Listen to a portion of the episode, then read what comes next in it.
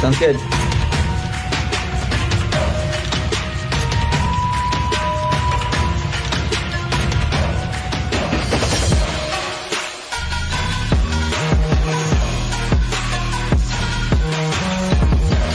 Hi, everybody, and welcome back to yet another cracking edition of the Matt Brown Show. This is the Secrets of Fail series where we are talking to entrepreneurs and CEOs all about their epic business blunders. And with us in the hot seat today uh, is the founder and CEO of a number of companies. But for today, there's going to be one elevator pitch. It's uh, Dapper Care.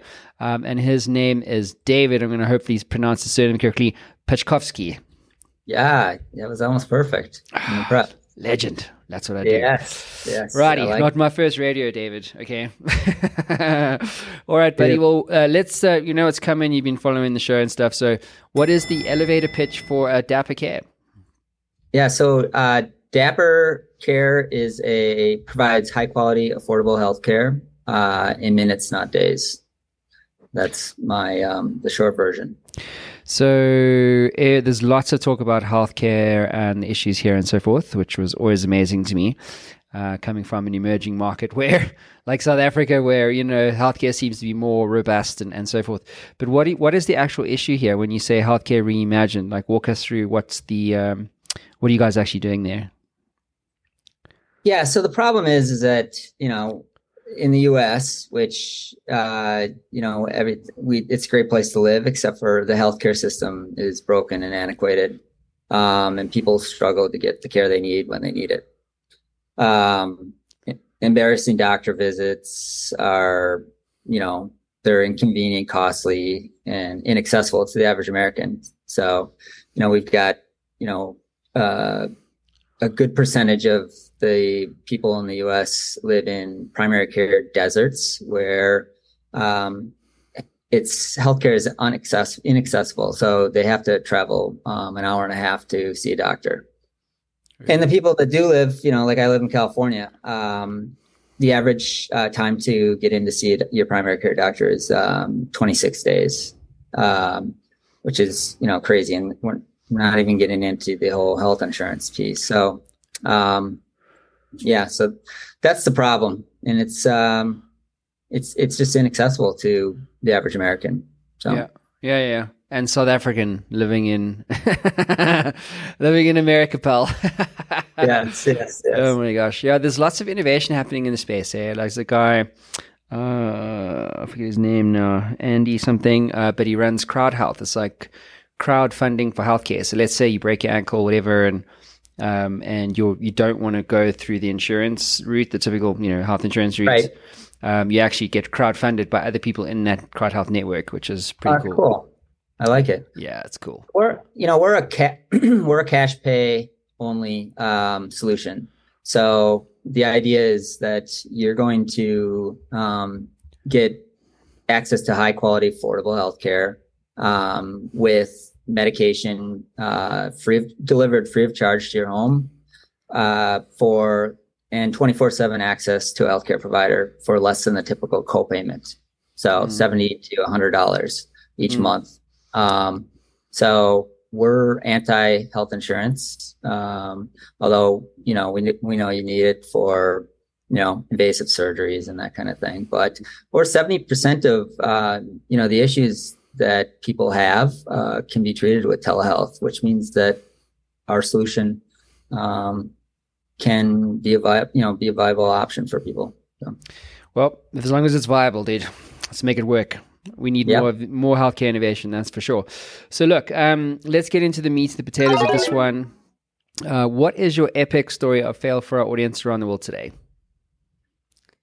Oh, I've got lots. Um, where do I start? But um, I think the biggest one that comes to mind, which was, you know, kind of the, uh, well, was the the the turning point for me to actually um, launch Dapper Care was uh, back in 2020. Uh, so I've uh, just a, a brief background. So I, I've been a serial entrepreneur. This is my 15th company that I've launched. And uh, I've been in the health and wellness space for uh, 23 years, selling direct to consumer marketing, uh, you know, mostly in the nutraceutical space, but lots of different health and wellness products. Um, I've kind of perfected that, and my claim to fame is, you know, I've sold a billion dollars in, in these products to are the consumers, this niche audience. So, um, but depending on whatever the trend is, uh, my marketing company, we kind of pivot to sell these products. So, in 2020, with the COVID and everything, um, it was just natural for us to pivot and start, uh, you know, offering treatments and different products that related to COVID 19 and, you know, exercise, diet products. People, you know, they can't, don't have access to all this stuff at home. A lot of it was drop shipping, but, and then, you know, nutraceuticals and stuff like um, immunity boosters and this kind of stuff. Anyways, um, we it's giving me anxiety talking about it. Just kidding. so we launched the business uh, or launched this vertical in uh, right when COVID hit, and we were we started testing it, and and part of our marketing uh, company, which is called Branded. Um, we have an affiliate network as well that drives a lot of traffic for us. So we don't tend to have a slow ramp up. We're kind of like a rocket ship, um, which is exciting for investors, but it's um, quite a ride for the people that are you know on my team. But um, so we launched it, and the first month we did twenty thousand um, dollars while we were testing things and getting you know figuring out which products we are going to convert and stuff. Um, our second month we did eight hundred thousand, and we doubled every month after that. Um, and things were, you know, after doing this long enough, you kind of learn, you know, you, you're able to, you know, foresee it, you know, when problems are going to arise. But the problem is, is that it's in our, it, you know, I think it's in our DNA that we're naturally a little bit greedy. you know, it's hard to, hard to, uh, resist um, sometimes when you're on you're riding the wave. That's what we call riding the wave. But it's like um, we were growing too fast. Is really the bottom line. We were um, scaling up. You know, we started. We had I think five people um, that were on this team, and um, and when by the time so that we launched in like February. By the time summer hit, uh, we were up to 70 employees. Um, and this is all self-funded, like myself, and at this point, and um, I had another partner that I've had for 20 years with me, and uh, you know, things were were manageable. But see, the I guess you know the the biggest problem with in the drop shipping business and e-commerce is high risk um, or anything that's nutraceutical related, and uh, the merchant accounts are um, they don't they're well, you have to have high risk merchant accounts. They don't have very big of uh, um, limits on them, so you have to have lots of them, and it's um, it's a stressful business. I wouldn't recommend it for anybody, but, but uh, um, we we basically were adding them as fast as we could and scaling up because we were you know we were projected to do 30 million our first year um and come january or uh, let's see july i'm sorry uh, we actually uh, went in. It was a Thursday, I remember, and we were all, our publisher said, "Well, it's going to be a big weekend, and we're going to really crank things up. Everything looking okay. Inventory, merchant accounts, check, check, check." We called our our rep um, at Chase, not to name names, but um, and Chase rep said, oh yeah, everything looks good. Your chargebacks are below 0.1, 0.01% or something, extremely low. Um, have at it. So we, you know, we uh, uh unleashed hell and um, we did 1.8 million over the weekend and uh, which was awesome but you know it's the most frightening thing on the weekends because no one's around and if anybody that knows from you know digital marketing when you've got these campaigns rolling, you can't just stop them.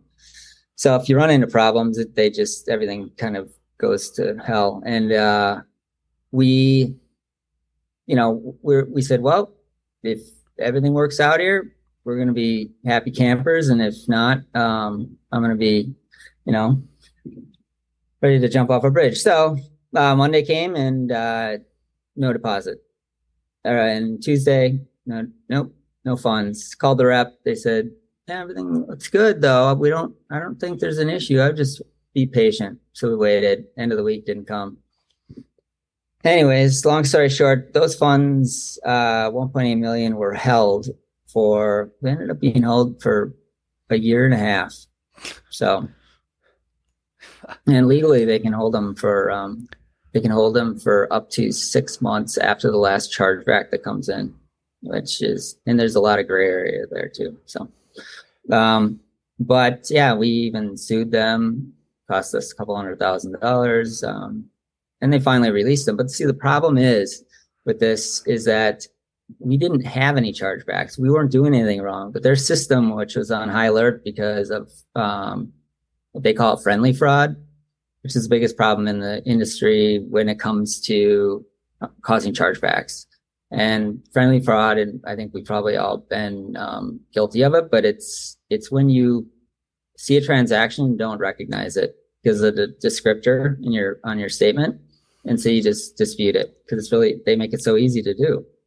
Hmm. When that happens, um, we get well. What happens is the money gets we have to refund the money, and then we get charged the uh, chargeback fee, and then we have to pay a chargeback company like Chargeback 360 to um, dispute these things and and fight them, and it's a big pain in the ass. But anyways, so once that happened, uh, it was like, okay, these funds are frozen and we're cash in, cash out. And what do we do? You know, uh, it's like we could have a million dollars in the account at the beginning of the day and have 10,000 at the end of the day because we're paying for our, our product that's going in and out and in the marketing. So, um, so we thought fast and, and acted fast and we were lucky because uh, at the time um, our partners that were helping us run the affiliate side um, we raised they helped us raise capital. We raised uh, $3 million actually in two weeks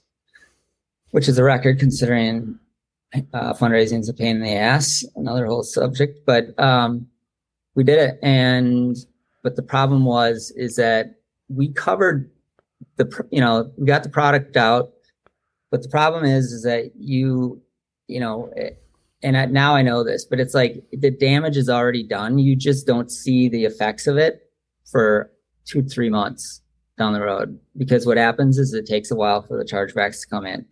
People wait, and then they, you know, the the product gets shipped, and you have to get your customer service to have full autonomy to try to refund everybody and they're not asking for the product back so you're eating the cost of the product and the refund and the char- and the charges and it's um, it's pain in the ass. So long story short it's just um, we recovered from it but it was a short-term recovery um, because we kept scaling up and um, eventually our our costs our overhead just got to be ridiculous. I mean we were operating at like a four hundred thousand dollar burn rate or something like that on a you know weekly basis or something. So um, we ended up shutting the business down at the well, shutting that part of the business down at the end of the year.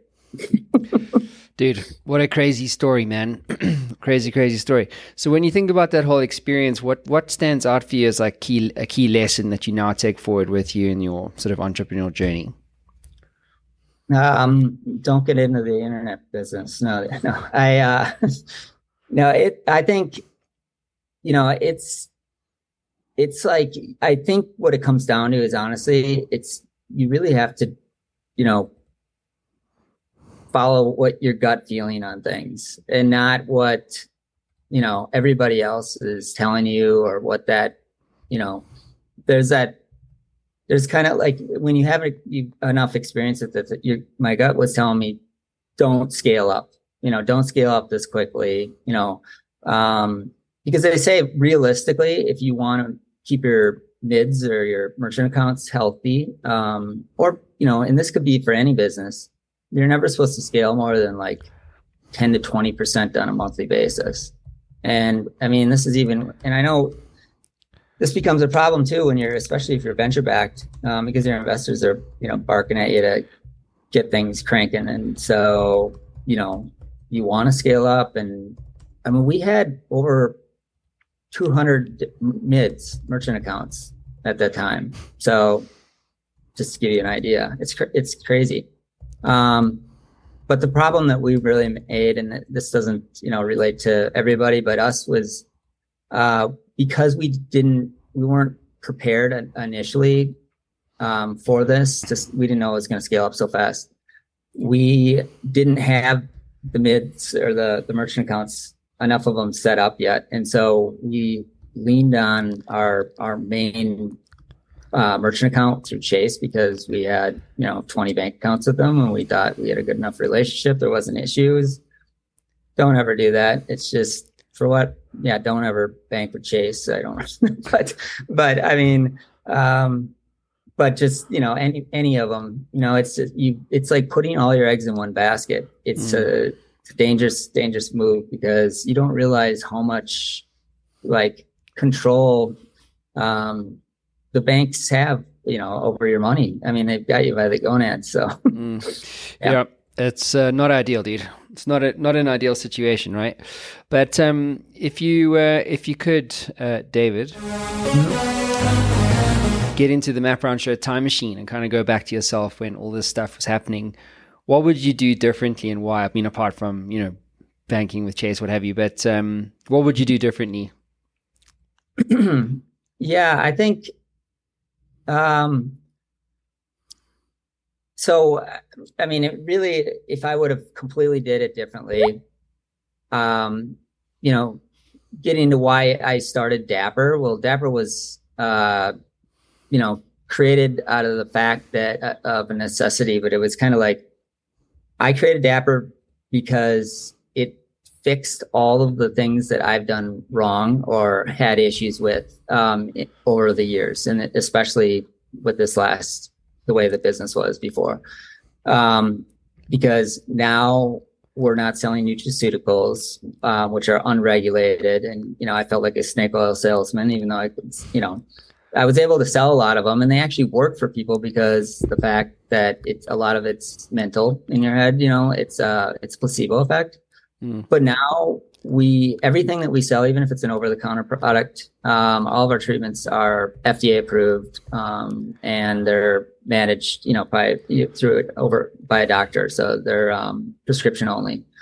So, because of that, now it's heavily regulated. Um, our merchant accounts, we're able to use any merchant accounts. You know, we're using, you know, Stripe now. Um, it's not high risk, uh, and we're so we don't fall into the issues with chargebacks. You can't re- legally you can't even return your um, your medications anymore, so we don't have to really worry about all that mess. And uh, and now I, I actually feel good about the treatments and, the products that I'm actually selling. Um, and so I guess that's really what I would have done. I mean, I would have started earlier um, and and pivoted to you know that what I'm doing with Dapper I, I think you know it's a more long term viable solution, um, and rather than you know I think it, it's really easy when you're when things are cranking and you, you're everybody's excited. You know you tend to just act on your you know mm. just whatever's happening in the moment, but sometimes you just gotta slow down a little bit, reevaluate, um, or this is another thing. I didn't have any advisors then, and now I have lots. Um, and I think sometimes advisors can be detrimental, but I wish I had them back then because I could have had an outside opinion, look at the whole situation, go, dude, you're, you're gonna you're gonna implode here pretty soon. So, yeah, yeah. Well, um, yeah, hindsight, brother. Yeah. That's what's hey, going on right, right there, brother. So yeah. listen, yeah, what's your advice, bud, to other entrepreneurs or CEOs about, you know, the importance of failing, like going through these hardcore processes of failure when we're building companies? What's your advice to them? Yeah, well, I mean, I think it's you know, I, have heard you say it too, but it's it's, you know, um my actually my motto for uh, branding, my marketing company is always, you know, is that um, everybody passes failure on the way to success, mm. and it it's going to happen. It's not a matter of if, it's when. Um, everybody does. It's but the key is to just you know learn from your mistakes and move on and and don't dwell on it. I mean, when I was younger and I, I had I was you know I I had a couple of exits when I was um, young. I started my first company. I was 15. I had my first exit when I my senior year of college. But so I thought you know I was untouchable at first, but you know, and then I had a company, you know, implode on me back then, um, in like 2003 or four. And it really dragged me down for like a couple years because I just was dwelling on it. And you can't do that anymore. You just, I, I couldn't, can't. So I just, you know, that's why in, I know I've got, I really learned from that because like I literally used my epic failure, um, in 2020 as, um, fuel to actually, you know, to actually jumpstart Dapper and, and get this thing cranking. So, and that's really the, what's the driving force. So. Mm-hmm. Yeah, I was the same, man. I moved to London when I was 19, started a record label. I always had like music and business, those are my two things. And then I sold that company when I was 26. And then I also thought, any basically, if you tell any 26 year old entrepreneur that they can walk on water, they'll believe you, you know, especially if they haven't failed. Um, and then, of course, I, I'll bet my reason why I'm saying this is I, I, I did the exact same thing. I, I was like, fuck, you know, I'm a failure and you dwell in it and this and that and you beat yourself up you castrate yeah. yourself and then you actually and then when you get older and you like I don't know you know now but like I'm 44 and and yeah, like, I, I, I, have zero like I, I, give zero fucks about if a business dies it's just a business like I care about the people that it impacts absolutely yeah but as as far as the entity is concerned don't right. care. Don't yeah care. no and, you know and the other thing is, is that you stop caring you always think that what are other people going to think of you? You know, you're going to be the laughing stock and stuff. And when the older you get, you realize no one gives a shit. No one does. You know, I mean, it's it's yesterday's news. That's it. So, mm, mm, absolutely, dude. Well, look, yeah. um, let's uh, quickly talk about uh, books, tools, and resources. What do you recommend? Yeah. So, uh, well, I mean, I'm a avid reader, you know, but not, it's funny. I was when I was watching the podcast yesterday, some of the other ones.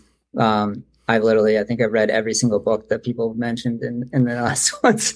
So nothing really new, exciting. Um, but I do. I mean, I I read a book or I listen to a book every week. That's kind of what my it has been for a long time, and I'm big into like self help, and it, you know, I guess it kind of I pivot all over the place depending on what my interests are. You know, like I was listening to like human lie detector, you know, type of books and uh, startup. And, you know, now I'm into more like um, mental focus and Zen type stuff. I mean, I tools, I think, you know, like what really helps me is like you you it's so easy to get caught up as an entrepreneur and like it's it's totally consumed. And now i have two little kids five and seven and a wife. And it's like um you're gonna have burnout if you don't uh, have an outlet. You know if you don't you're not taking time. Like i i work really late. I'm up till three o'clock in the morning every night. But it's like but i always block off my schedule from you know six until roughly 10 o'clock. It's phones off focusing with my kids, downtime, re- eating, whatever. You got to have that. Otherwise, you know, you're not gonna you're not gonna make it. You're just gonna burn out. Yeah. So, yep. Mine's uh, every Friday. I don't take meetings, um, and then I go ride my uh, KTM in the Rockies. oh, man. Sounds amazing. I love it. That's my thing, man. But uh, no, and then obviously in Colorado, it's the snowboarding and what have you. you know, yeah, so, yeah. I love yeah. it out there. Yeah. Yeah, but I hear what you're saying, man. I hear what you're saying. Well, David, uh, incredible story, man. Um, and uh, obviously, congrats on moving into Dapper Care. It's a very important problem that you're creating value in. And um, yeah, man, just uh, congrats on you know all, all your yeah. all your successes and failures. Let me put it that yeah, way. yeah. man, I appreciate it, man. Yeah. Anytime. Everybody else, we'll see you again soon. Cheers for now. Take care.